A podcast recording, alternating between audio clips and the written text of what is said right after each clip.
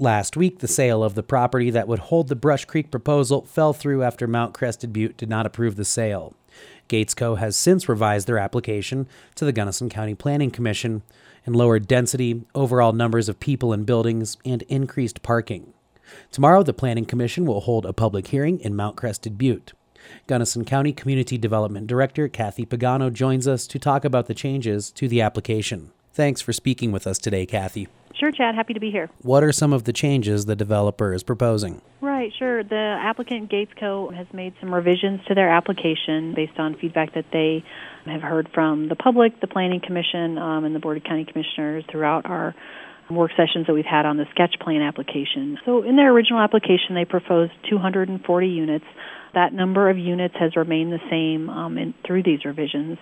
What has changed is they re- have reduced the number of bedrooms, so that number has dropped from um, just over 400 to around 362 or so. And the reason for that was to address some of the concerns around numbers of people that would be able to live at the parcel.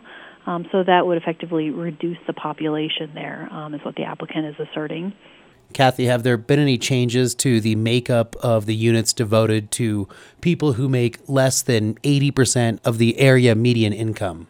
So, yeah, the applicant has changed that. They've heard from a variety of folks, the public and the Planning Commission, um, that there were concerns about the number of units available to folks making under 80% of the area median income or under 50% of the area median income. So, in the original application, there were about 30% of the total units dedicated to folks making less than 80% of AMI. In this revision, they have increased that to about 50 57, 58% of the total units dedicated to folks making less than 80% of the area median income. People that might come in making 80% of the area median income, there's been a lot of concern about the rent that they would be charged each month, and people were feeling like it's too high. I think there's been maybe some miscommunication around that or some confusion around how that's been proposed or presented.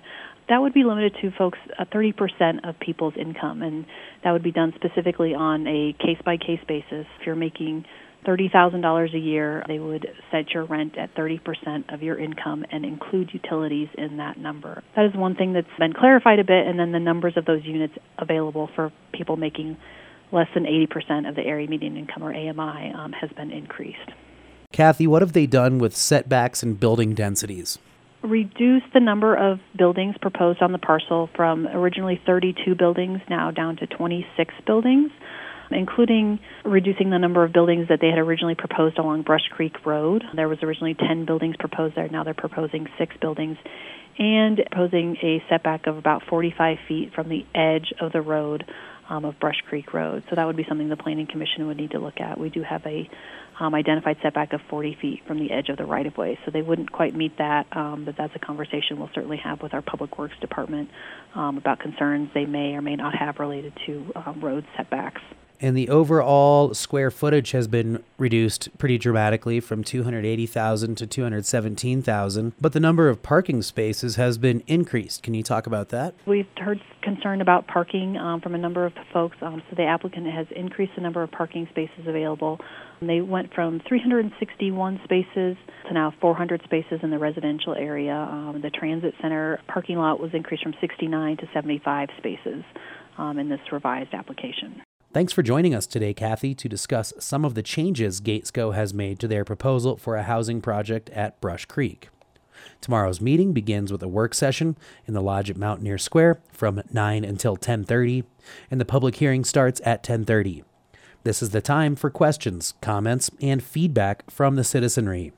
The public hearing will go until 7 p.m. for people who can't make the daytime meeting, or comments can be sent to brushcreek at gunnisoncounty.org.